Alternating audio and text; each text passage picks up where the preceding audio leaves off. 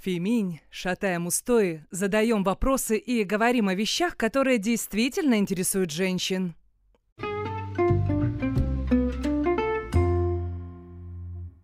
Всем привет! Это подкаст «Феминь». Ведут его традиционно для вас. Я Анастасия Боголика, радиожурналистка, ведущая. Моя коллега Анна Топилина, фэм-блогерка. И сегодня у нас крайне интересная новая тема. А, да, привет. Сегодня мы поговорим про то, как феминистки ходят на свидания. Или на самом деле мы немножко сузим тему, потому что свидание это очень такая широкая тема. Мы поговорим про то, как ходить на свидание после длительного перерыва, после развода, после разрыва. И вообще, в принципе, как стоит относиться к этому делу, чтобы из него получилось что-то хорошее, вместо нервов и суеты. Оказалось, что эта тема невероятно близка и мне, и Ане, и, наверное, этот опыт, о котором мы будем сегодня рассказывать, мы э, переживали вот в последнее а, Аня недавно, я в последний год, э, поэтому, ну, для меня это опыт довольно свежий, и поговорить о нем интересно, тем более, что в публичном пространстве я об этом не особо и говорила, если честно. Хотя год назад, э, э прошлой осенью, написала колонку о Тиндере для сайта Повага, я помню, что а, тогда мне в комментариях просто взорвали мозг э, сначала на тему, как же так, э, ты же была столько лет замужем, а потом на тему, э, что ты тут раздаешь советы. Тиндер — это просто место для секса. Ну, что, в принципе, я и описывала в колонке, что э, я воспринимаю это именно так. Но когда вы публично высказываете свои мысли на тему, на любую тему, готовьтесь к войне. Ну, в принципе, да, и особенно многих раздражает вот эта вот штука, когда женщина имеет такую наглость ходить на свидание и выбирать, и вести активную там сексуальную романтическую жизнь, и еще и об этом писать. О боже! То есть там ты одновременно получаешь э, очень много ярлыков. От кого-то ярлык шлюха, потому что, господи, нормальные женщины находят 18 лет себе мужика и живут с ним до смерти. А от других ты получаешь, например, ярлык э, наивная дура, потому что ты в начале дейтинга всегда ведешься на каких-нибудь мальчиков э, с не очень серьезными намерениями. Ты на Тиндере, а Тиндер, как известно всем, это место для секса. Хотя на самом деле это абсолютная ерунда. На Тиндере, как и в любом вообще сайте знакомств или апе знакомств, там есть все. Там есть секс, там есть не секс, там есть совершенно разные люди, и это еще очень региональная штука, потому что в той же Швеции, где я живу, Тиндер — это, в принципе, просто место знакомств. То есть это единственный большой сайт, где есть много людей, и у него абсолютно нету репутации там секс-чата, условно говоря. А это очень важно помнить, что э, в сети, в приложениях э, вы встретите точно такой же набор различных, очень разных людей, как и, в принципе, на улице. Э, вообще, Тиндер это та же улица, только там у всех на, на лбу есть таблички, что раз мы сюда пришли, то мы, в принципе, не против какого-то дейтинга, если у нас что-то там совпадет, по крайней мере, в общении. И это стоит понимать. Мне кажется, что вот я когда год назад сравнивала для себя Тиндер э, Э, и его аналоги, там, не знаю, с тем, как мы ходили на свидания лет в 18-20, мне показалось, что процесс э, очень сильно упростился в том плане, что когда я иду на Тиндер свидание, я прекрасно понимаю, что меня туда, а, позвали, э, б, э, это э, свидание, где вот эта галочка о том, что, ну, вы друг другу, в принципе, уже более-менее нравитесь, она уже заранее поставлена. Ну, на самом деле ты очень права про вот это вот, э, про улицу, потому что у меня были многие подружки, которые регистрировались на Тиндере и говорили, о боже, там все такие ужасные, что там можно вообще найти? Ну, на самом деле, как бы мы же не ожидаем, выходя на улицу, что каждый человек, который идет нам навстречу, он будет из нашего социального класса, той внешности, которая нам нравится, нашего интеллектуального уровня и вообще из нашей какой-то выборки, из нашего, из нашей реальности так и в Тиндере. То есть, как бы там мы можем встретить кого угодно, от сантехника до кандидата наук. И, в принципе, каждый можно найти свое, если есть удача и везение. То есть, как бы ничего кроме удачи и везения там, в принципе, не нужно. А, ну вот насчет э, того, что ты идешь на свидание и уже знаешь, что в принципе вы друг другу нравитесь, здесь как раз нет. То есть как бы у меня в молодости было почти не было опыта дейтинга, но был опыт онлайн-знакомств, и там как раз до сайтов знакомств, когда вы знакомитесь на форуме или в чате, то есть как бы и общаетесь до этого пару месяцев, вот там как раз у меня было «да». Этот человек точно мне нравится, я точно нравлюсь ему.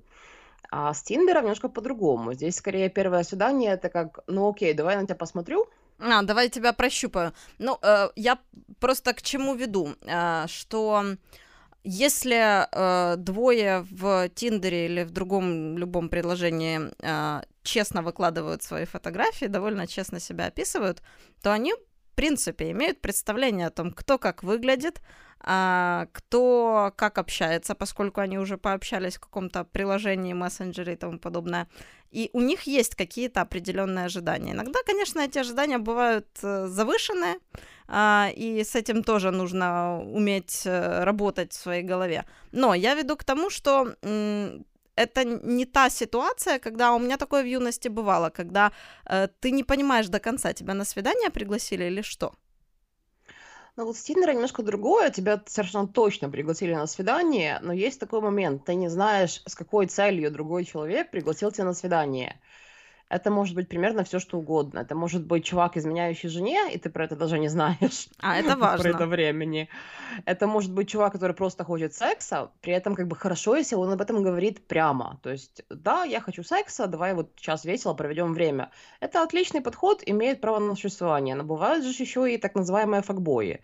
То есть у нас это очень такой распространенный термин. Это мальчики и мужчины, которые тебе пудрят мозг, всякой эмоциональной херней, то есть они полностью делают вид, что они заинтересованы, там, чуть ли не влюблены, а, на самом деле им ничего не надо. И как только ты начинаешь ими интересоваться и как-то сама думаешь, о, присматриваешься, о, неплохой мужик, надо брать. Они сразу же дают заднюю и исчезают. То есть, как бы, и понять реальную мотивацию другого человека на первом свидании почти нереально. То есть, как бы, я по своему опыту смотрю, это просто, это нереально. Это правда. И тут не поможет э, никакой механизм присматривания в начале, потому что э, присматриваться в переписке к манере общения, ставить какие-то свои фильтры, там, я не знаю, а у меня они вначале были, я помню, когда вначале начала ходить на свидания, я очень щепетильно и трепетно относилась э, к тому, кто как формулирует мысли и кто как пишет, и если там были какие-то ошибки в правописании, неправильно поставленные запятые, меня начинало типать, я говорила, нет, я с этим не пойду человеком на свидание никогда, ни за что на свете. Это, это все не работает. Вот не работает вообще. Согласна. А, У меня тот же опыт. И это настолько смешно, потому что мы часто пытаемся подходить к э, сервисам онлайн-знакомства со своей внутренней меркой, вот которой мы меряем реальных людей в нашем ближнем круге но это очень, э, очень обманчиво, потому что на самом деле все эти э, образы, которые мы создаем друг для друга в сетях для знакомства, они очень иллюзорные. И очень часто бывает так, что даже видя фотографии, даже э, понимая, кто э, как общается, кто чем дышит, кто чем интересуется, вы приходите на свидание и обнаруживаете эм, не то, что совсем другого человека, обнаруживаете живого человека, и он уже не похож на эту картинку, потому что он больше, чем картинка, которую вы себе нарисовали. Он другой, он эм, где-то вылазит за рамки, а где-то нет. И это, к этому нужно быть готовым морально. Да, и именно поэтому я очень сильно изменила свой подход к дейтингу. Я вначале тоже была, ой, мне надо пообщаться пару недель, мне нужно человека понять, вот как, о чем он думает, чем он дышит, что это такое, чтобы на него время тратить, как бы. Но это создавало столько ожиданий, и это было настолько нервно, и потом, когда ты встречаешься, это настолько, как бы, ну, настолько заряжено вот всеми этими ожиданиями, представлениями, иллюзиями, что я, в принципе, в последнее время поменяла полностью модус операнди, я почти не общаюсь. То есть, как бы я вижу в Тиндере фотографии, если на фотографиях человек, который меня потенциально может привлекать, чек. Потом я смотрю, окей, человек может провести нормальный смолток перед свиданием, то есть как бы не пытаться залезть в штаны еще в переписке, адекватно пишет, адекватно спрашивает, интересуется, приятный. Все, свидание. То есть как бы это помогает очень сильно сэкономить время и нервы, что, самое интересное. Я пришла к, примерно к тому же правилу, хотя вначале я тоже долго э, общалась, присматривалась, там э, чего-то хотела понять, но когда я сходила на э, наверное, даже не парочку, а где-то так 5-6 первых свиданий, я поняла, что, ну, так это не работает. Я так буду очень долго фильтровать и присматриваться, а в результате все будет не соответствовать моим ожиданиям.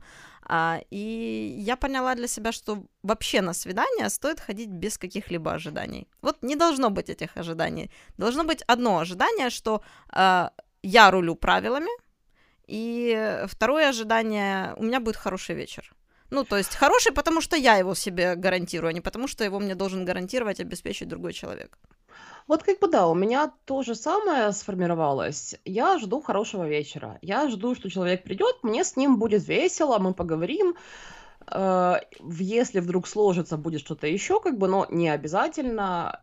Мне просто нужна компания, разделить там бутылку вина, условно говоря, и поговорить о чем-то прикольном. Новый человек, я хочу его узнать, э, я хочу выйти за пределы какого-то своего там круга общения, в любом случае это будет интересно.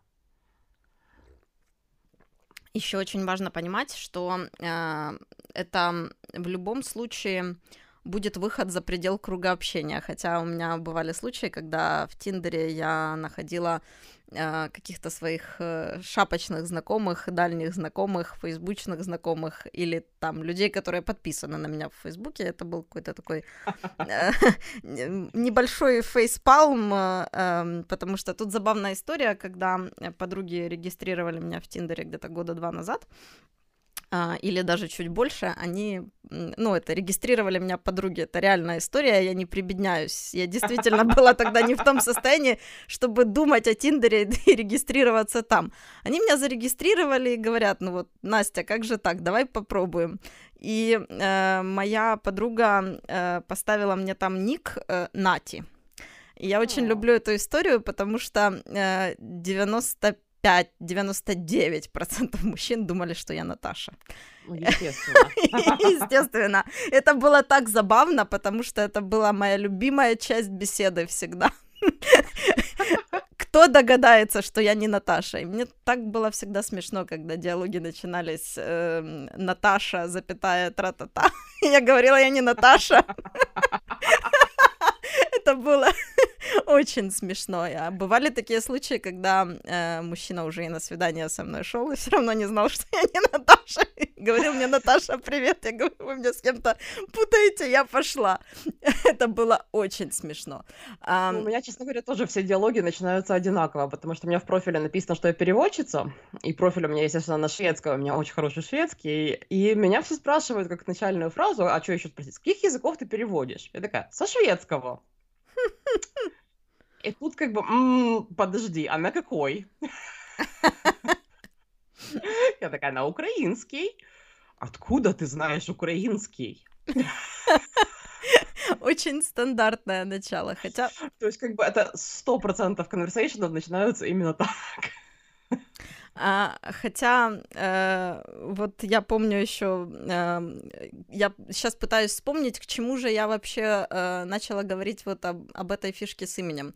А, и вот э, э, я помню, что когда меня зарегистрировали подруги в Тиндере и начали там э, первые несколько десятков свайпов, это было их рук дело, и первые какие-то переписки тоже было их рук дело. Я, естественно, тогда ни на какие свидания ни с кем не пошла, но это было очень забавно наблюдать. И мне показалось, что в этом есть какой-то э, фан, какой-то, знаешь, ну вот что-то смешное, какое-то приключение. А почему бы и нет?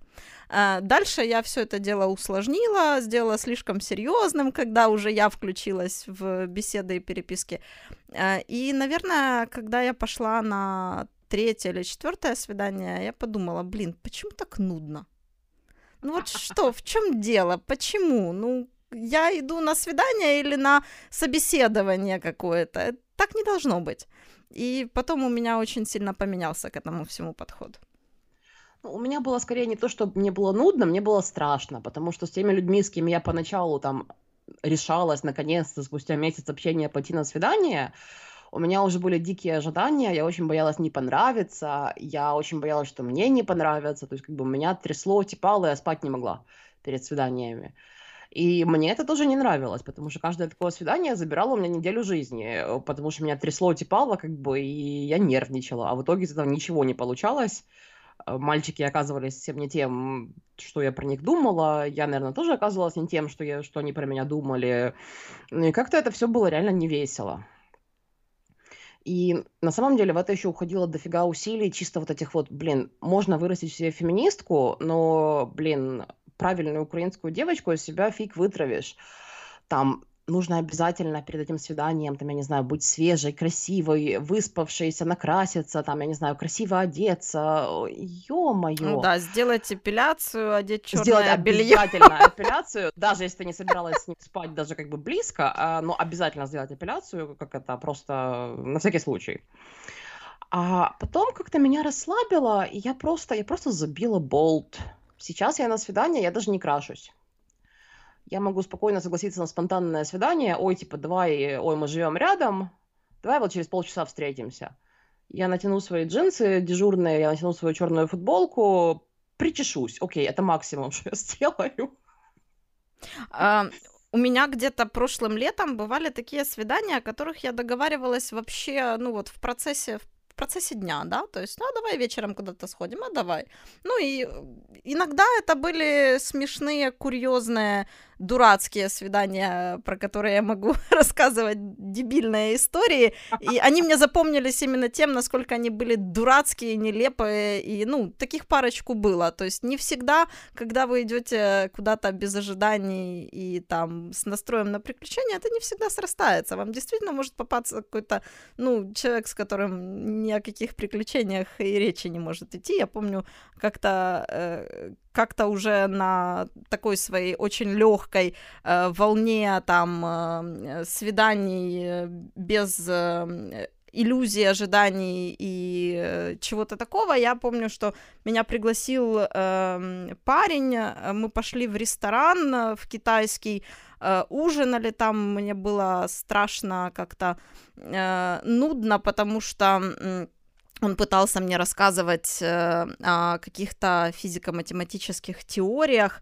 Ох, э, да, и я думала, блин, как я сюда попала? Как, как, как же я так провтыкалась? Где ж, где ж так пролез человек, который совершенно никак не вписывается даже в мой расширенный тиндер-круг э, э, коммуникации? Ну и в конце концов я сказала ему спасибо за вечер, вот э, спасибо, пожалуйста, я заплатила за себя, и пошла, и он мне говорит, а, а вот мы еще пойдем, я говорю, нет, вот боюсь, что нет, ты очень хороший, э, очень ну, не добрый, ну вот совсем нет, совсем нет. И э, я, наверное, в тот момент подумала, блин, ладно, пусть в коллекции будет и такой вечер. Э, о нем не расскажешь нелепых дурацких историй, но, ну, пусть будет.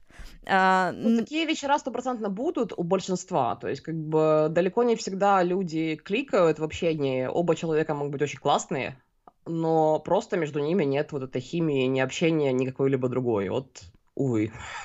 А, и вот на этой ноте, мне кажется, очень хорошо было бы вставить в наши подкасты Феминь э, чуть ли не первый раз рубрику, да.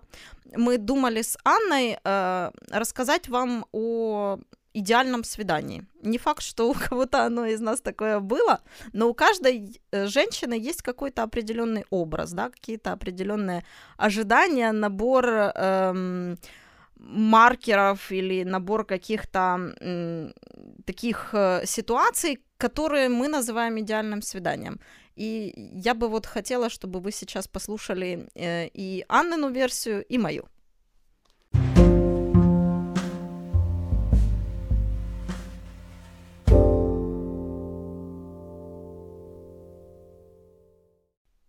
Я могу начать про свое идеальное свидание, потому что на самом деле за это лето у меня их было как минимум три, таких прямо, чтобы вау.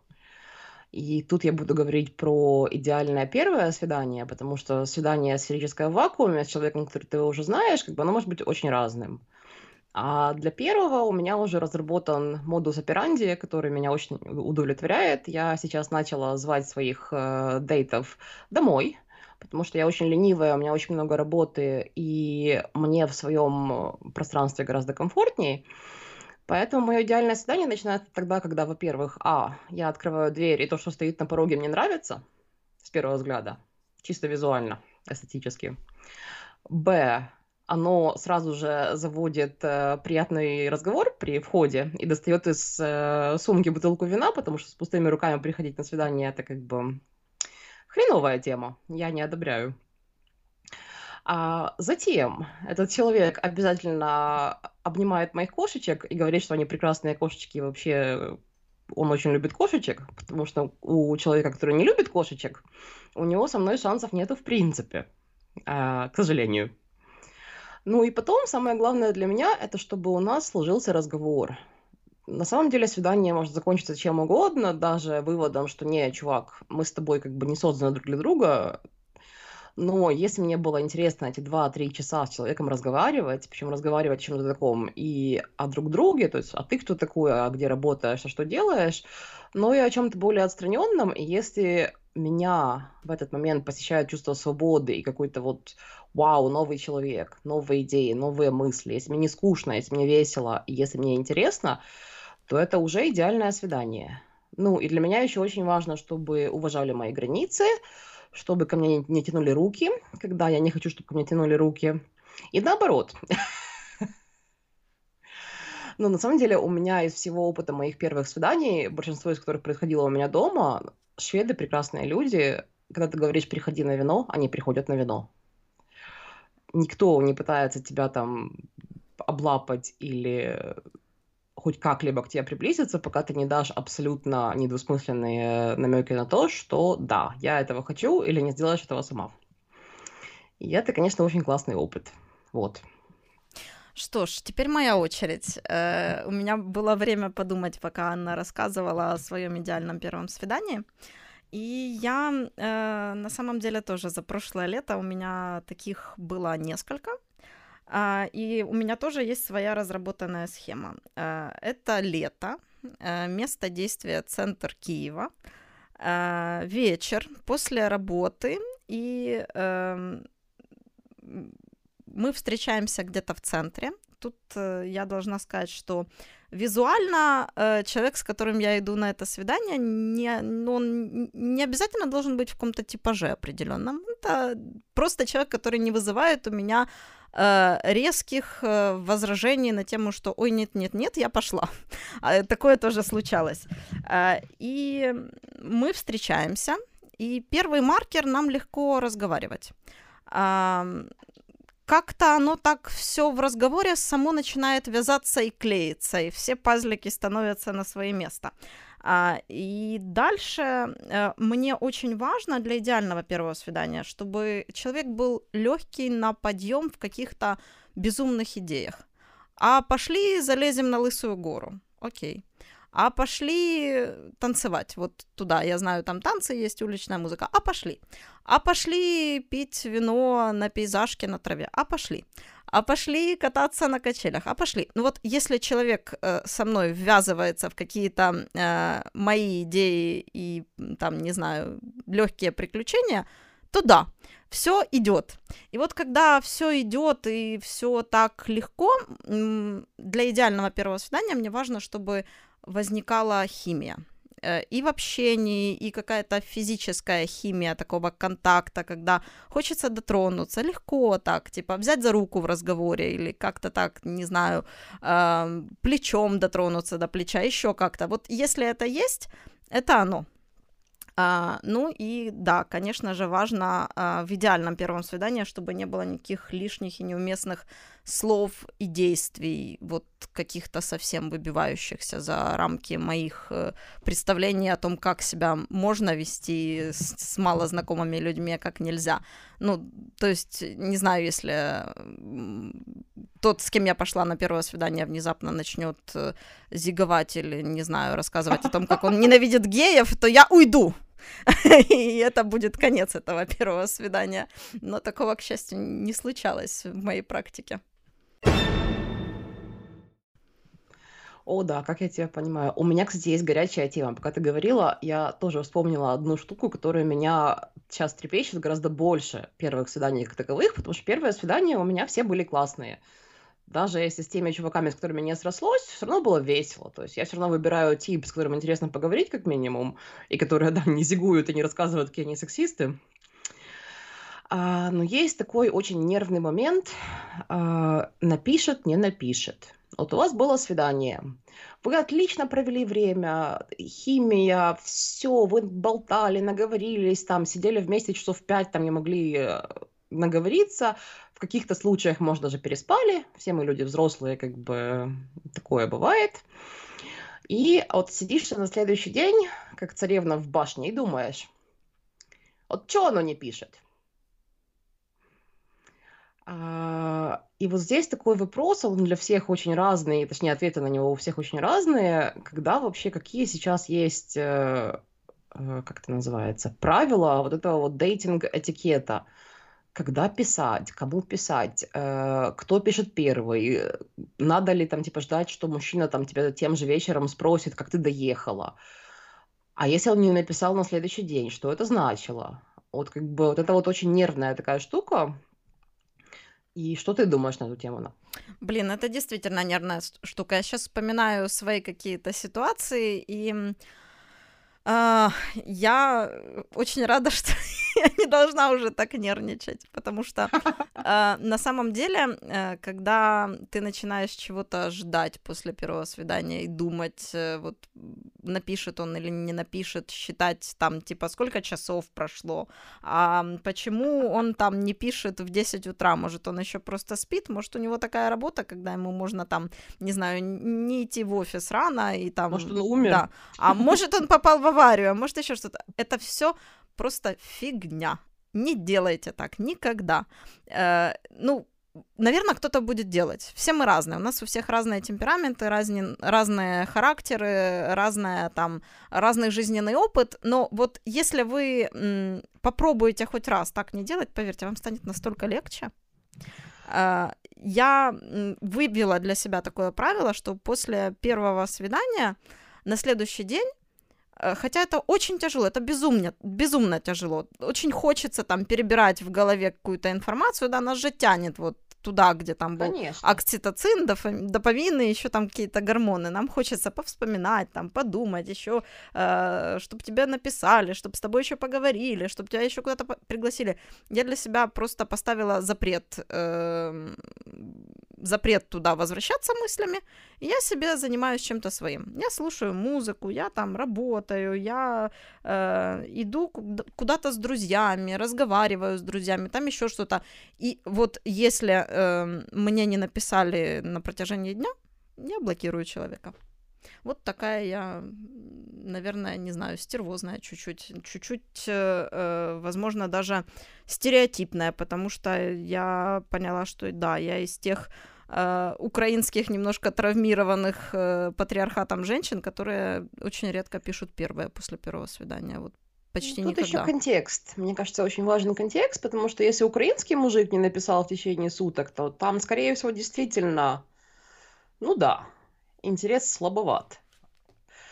А, я, на самом деле, очень активная, инициативная тетка, и меня привлекают, в принципе, юноши, которые более такие а, отмороженно-флегматические. И если от них ждать первого шага, можно как это долго сидеть ждать, сильно долго.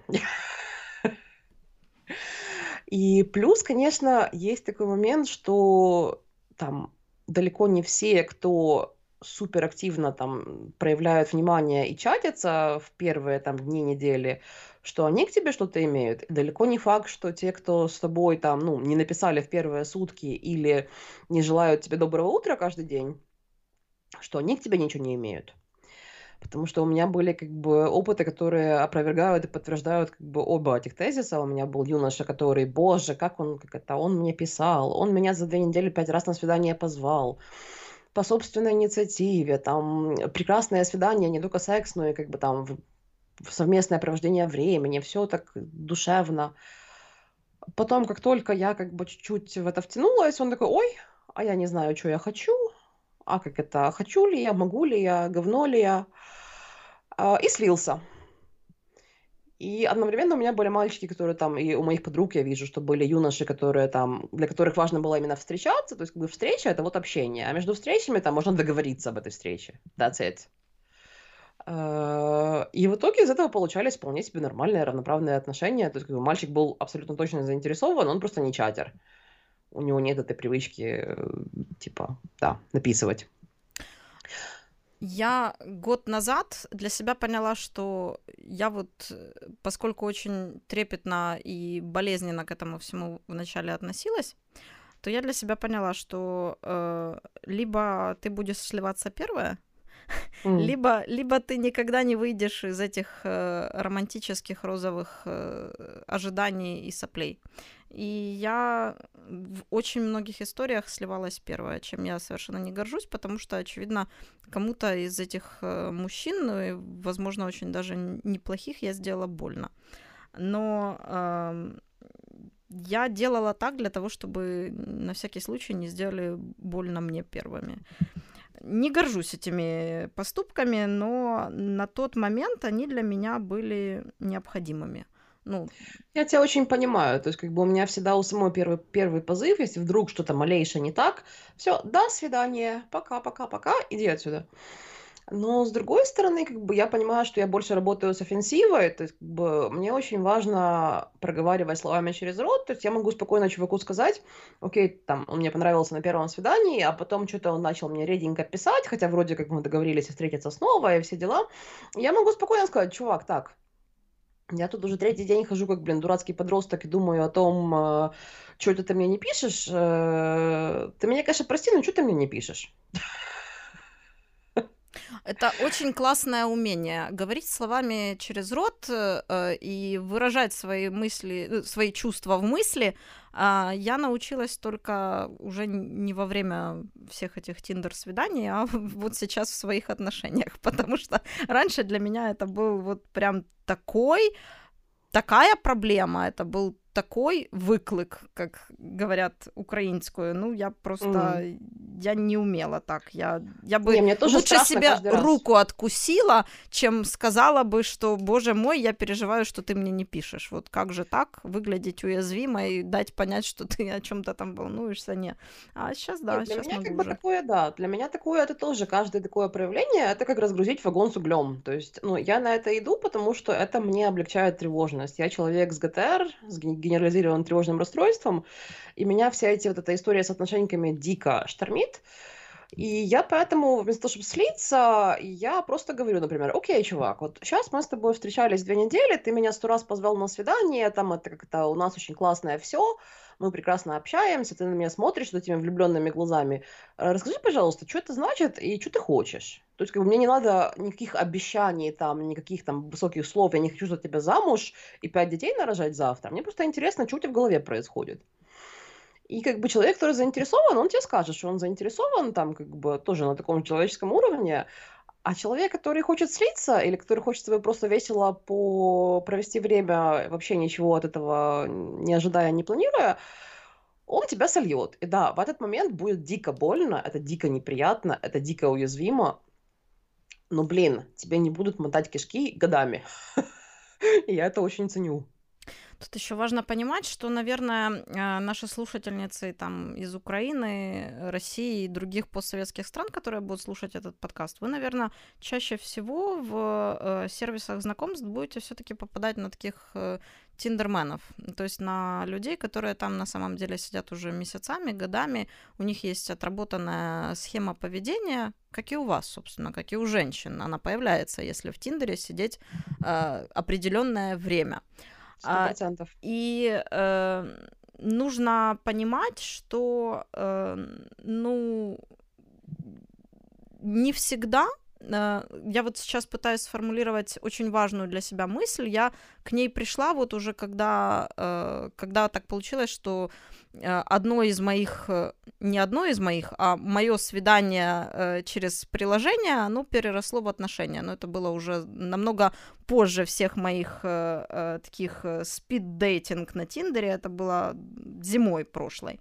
И вот я просто поняла, что там встречаются люди, которые попадают туда случайно, ничего общего с тиндерными и бадушными правилами поведения не имеют, они их вообще не знают. И э, вот если вам попался такой человек, не играйте с ним в игры. Потому что... И берите и бегите. Да, на, на Тиндере, и в Баду, и во всех этих сервисах все рано или поздно начинают играть в игры. И вот если вам попался человек, с которым в игры играть не надо, он вообще не знает, что это, то это большая удача. Его надо брать и бежать, и бежать. И на самом деле единственная возможность завести с кем-то что-то на Тиндере, такое серьезное, то есть повеселиться можно на, на отлично в любой момент. Но если речь о серьезном, то это или когда ты совсем новенькая на Тиндере, вот прям свежая, как майский цветочек, или когда ты встречаешь случайно чувака, который вообще только туда свалился, хлопает глазами, не знает вообще, куда он попал э, и как здесь себя ведут, и ведет себя как нормальный человек. Вот это вот, вот, вот, вот, вот шанс. Да, это как раз, как раз моя история отношений, потому что так случайно получилось. А, но стоит понимать, что мужчины, которые пользуются приложениями довольно долго, они становятся довольно циничные. Ну и как, как мы, собственно, мы же тут с Аней, в принципе, таким тиндер-цинизмом занимаемся. Мы рассказываем довольно цинично о том, что женщина не должна нервничать на свидании, о том, что она должна идти туда получать удовольствие и хорошо проводить время. То есть, ну, э, нас э, годами и поколениями учили чему? Совершенно другому. Тому, что свидание это просто романтическая вершина общения, что оно такое вот прекрасное, уникальное, туда нужно идти в платьице красивой, там, не знаю, и все будет у вас хорошо. То есть циничный опыт говорит, что нет, не будет, не всегда. Готовьтесь э, просто быть э, легкой и получать удовольствие. Но, блин, бывают ситуации, когда все идет не так. Ну, единичные, я не знаю, одна на сто, одна на тысячу, но они же бывают. И есть э, мужчины и женщины, которые познакомились в приложениях, все у них пошло не так цинично, и в результате они вместе годами и, и счастливы. Да, я знаю такие пары, но и в принципе даже для меня, даже в режиме просто рассматривания Тиндера как э, веселого проведения времени, для меня все равно очень важно сохранять какой-то такой, ну, честный подход, то есть как бы все равно видеть в людях людей, а не каких-то там условных абстрактных мужчин. И в принципе я настолько прямо, прямо же могу сказать, слушай, чувак, ты мне понравился, как и э, расставить другие границы, то есть как бы что ты мне не пишешь. И для меня это очень важно, то есть как бы если я скажу человеку, ну, понятно, что никто с первого свидания там в любви не будет признаваться, но просто типа сделаю комплимент и скажу, знаешь, ты мне очень понравился, я бы хотела еще раз увидеть. Это тоже офигенно, ну, как бы, это тоже для меня офигенный тест на уязвимость и вообще на силу, на способность это все, как бы, ну, вывести э, эмоционально. Но это и большой тест для другой стороны. То есть, если человек смог это нормально принять, не вознеся себя в нарциссические выси, как бы ответил взаимностью, то это уже закладка на реально потенциально классные отношения, если, опять же, все сложится. Ну, а я еще вот хочу э, тоже сказать важное о человеческом обличии, да. Э, мы там вначале с Аней говорили, что человек, который придет к вам на свидание, он может быть, э, ну, каким угодно, и вы этого можете не знать. То есть это очень э, важно понимать именно это, этот момент и затягивает в эту вот игру. Понять, кто какой, кто где врет, кто не договаривает, кто там э, может быть э, женат, может быть в отношениях и ходить на всякие свидания для секса и тому подобное. Э, и вы будете встречать там таких, э, такие типажи, когда мужчины в отношениях очень прямо об этом заявляют, пишут и типа говорят, у меня есть жена или там э, я живу с девушкой, но я еще хожу на свидание. Э, и сохраняйте для себя ваши правила и человеческое лицо. И говорите об этом прямо всегда, что нет, я в такую игру не играю.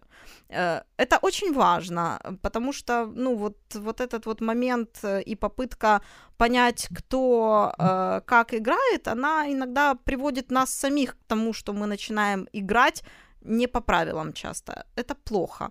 Эм, не надо, не надо туда идти в эти игры не по правилам. Они, э, ну, потом заставят вас идти на какие-то компромиссы с самим собой, со своими взглядами, это ничем хорошим не заканчивается. Ну да, но и с другой стороны, очень важно сохранять какое-то, ну, не давать себе выгореть в этом всем, и не давать себе окончательно погрузиться в цинизм. То есть э, все-таки очень важно как-то ограничивать этот дейтинг, э, да, спид-дейтинг, я бы сказала, чтобы полностью не потерять доверие к человечеству. Потому что когда ты в каждом слове начинаешь видеть там, о, он что-то сказал, наверняка он опять мудак, он опять там это пудрит мне мозги, ой, он сделал мне комплимент, наверняка он что-то от меня хочет. То есть как бы очень часто это правда. Но все равно есть погрешность на нормальных людей, а нормальные люди есть везде. И очень легко вот этим таким глобальным недоверием и цинизмом поломать себе возможность узнать человека по-настоящему.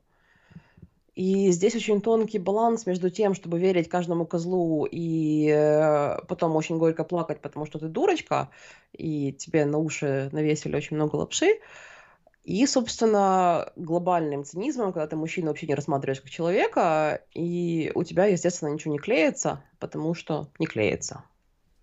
Я для себя еще правило вывела в этом балансе, что когда я чувствовала, что э, цинизма становится слишком много, я делала паузу. Вот а, да, это очень правильно. Я делала паузу иногда там на неделю, на несколько дней, а вот когда мне совсем-совсем цинизм уже допек, и я поняла, что нет, хватит уже этих историй, я сделала паузу на 4 месяца. Я просто снесла все приложения, подумала, ладно, я поживу-ка я своей спокойной жизнью, пойму, что мне надо, что я хочу, а то я как-то совсем уже эм, запуталась во всех этих своих э, историях свиданий. Наверное, я же кому-то и там больно сделала, еще что-то. Э, и Просто через 4 месяца, когда я поставила приложение обратно и начала фильтровать, я немножко по-другому на это смотрела. Я начала присматриваться к мужчинам, с которыми общалась, с мыслью, пошла бы я с вот этим человеком на свидание, если бы я его просто где-то встретила на улице. Ну, это не всегда вот работает э, в Тиндере и в Баду, если вы хотите просто э, сходить на легкое свидание ради секса. Вот так делать не надо. Но когда вам нужно что-то большее, это, мне кажется, хорошая, хорошая подсказка, ну или хороший какой-то маркер, какой-то фильтр. Просто э, присматривайтесь к человеку из э, сети, как к человеку из реальной жизни. Хотя это не работает для легких свиданий, но для чего-то более серьезного работает. Сто процентов. Но и опять же очень важно верить своей интуиции. Если тебе кажется, что мужик на тебя на что-то прогибает, или там к тебе кто, как это называется, сверху вниз на тебя смотрит, верь этой интуиции. Если тебе кажется, что ему только от тебя нужен секс, как бы, и все остальное, это как бы так, вишенка на торте, верь этой интуиции. То есть, как бы, наше первое впечатление о человеке обычно довольно правдивое. И если изначально кажется, нет, тут что-то нечисто, то оно, скорее всего, нечисто. Да, это, кстати, хорошее правило, тоже для себя его запомнила, что когда мне кажется, мне не кажется. Вот это самое главное правило, да, а никогда никому ничего не кажется. Что ж, э, мы очень много чего сегодня с Аней обсудили в теме э, первых свиданий, свиданий э, через приложение, свиданий после э, длительного периода, наверное, в отношениях, э, после развода, после разрыва, после чего угодно. Я понимаю, что все мы, наверное, приходим э, к таким свиданиям, наверное, с какой-то своей болезненной историей. Э, но вот еще что я для себя поняла, что болезненные истории э, нужно оставлять за скобками и не спешить рассказывать их э, человеку, который сидит напротив вас. Хотя, э, ну, понятно, что когда возникает какая-то химия и э, возникает э, хорошее общение и контакт, хочется рассказать о себе, не спешите. Не спешите открывать про себя все карты. Вот если оно как-то органично так получается, окей, пусть будет.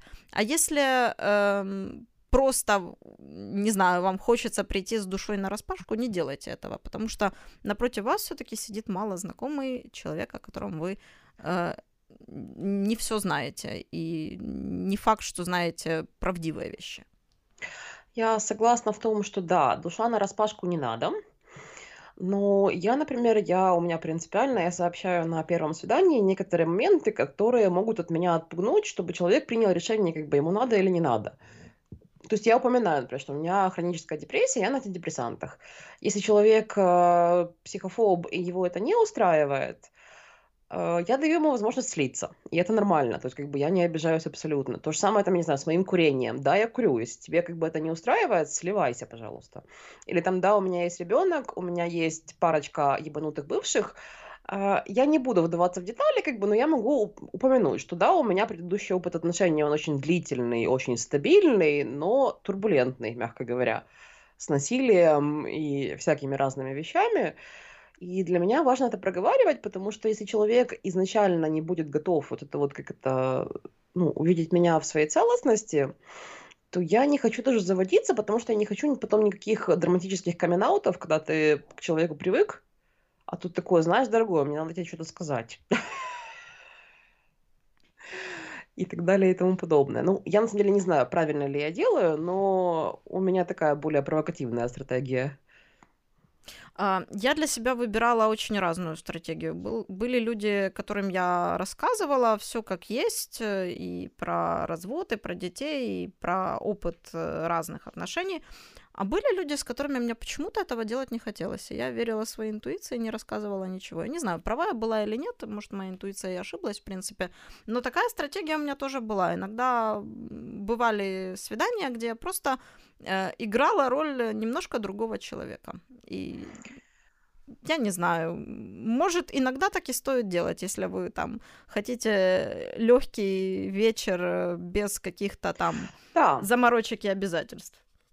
Хотя на самом деле у меня немножко по-другому, у меня наоборот. Если это прям супер легкий вечер, я могу рассказать очень много всякой э, ерунды про себя довольно глубокой, просто потому что это эффект попутчика. Мне совершенно пофиг, что этот человек мне подумает. Вот просто когда меня даже никакого малейшего волнения о том, что что он там обо мне себе вообразит, все равно. А вот если мне человек нравится, и я понимаю, что общение может быть глубже и дольше, вот там я начинаю тормозить, потому что, во-первых, как бы страшно отпугнуть вот это все своей а, да, сложной внутренней жизнью и сложным прошлым. А с другой стороны, ну как-то вот, не знаю, трепетно все. Кстати, да, я вот вспомнила очень забавную ситуацию, что э, с моим э, мужчиной, с которым у меня сейчас отношения, когда э, мы только договаривались о свидании, я просто проворонила этот момент. Наверное, если бы я там подходила к этому моменту серьезно и думала, что рассказывать и что нет, я бы этого просто вначале не сделала. Но так получилось, что у меня тогда были такие определенные нервные жизненные обстоятельства. Я ему э, вот в первом же разговоре по телефону я ему вывалила э, сразу, что я иду э, с с подругой в роддом, и поэтому, если что, в пятницу я не пойду с тобой на свидание, а поеду, прости, в родзал, вот так получилось. И я ему вывалила еще одну довольно травматическую свою историю, что вот если что, то так получится, э, что, э, короче говоря, чувак, извини, но я с тобой не, на свидание не пойду, а пойду разбираться со своими бывшими отношениями, которые там немножко вот накосячили, и там есть такая ситуация, где нужно будет э, что-то разрулить. И он так немножко подофигел, говорит, да, насыщенная у тебя жизнь. Ну, хорошо, я принимаю твои условия, пусть будет так.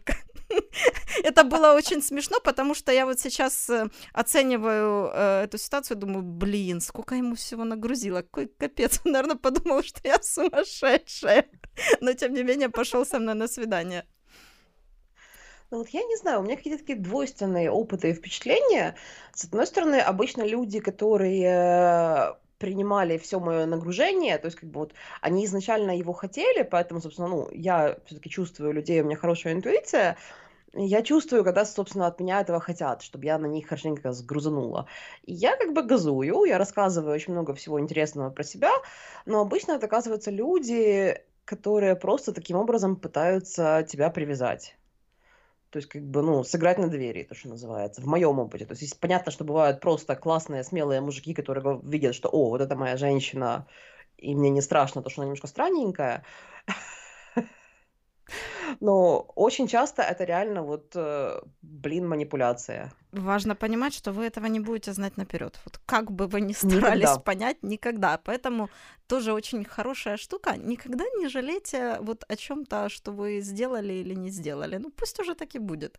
Ну, то есть э, это э, история с свиданиями по приложениям. Ну, наверное, если что-то крупно плохое, то да, я не знаю, там, сделать больно другому человеку, не дай боже нарваться на кого-то неадекватного, да, э, но если речь идет о каких-то мелочах, кому-то что-то сказал, не сказал, срослось, не срослось, там, я не знаю, вот, а вот так, такое свидание ничем не закончилось, а вот он мне больше не, не написал, не позвонил, или там, а тут я ступила и э, отшила, там, не знаю, не жалейте, пусть оно так и будет. А знаешь, что еще важно? Не жалеть это да, но еще не брать это на себя. То есть он мне написал, не написал, не позвонил, не потому, что там ты плохая, не понравилась, некрасивая, неинтересная, а просто это не твой человек. Все, точка. То есть как бы не брать дурного в голову и не думать, что ой, наверное, я толстая, наверное, я уродливая, наверное, со мной неинтересно.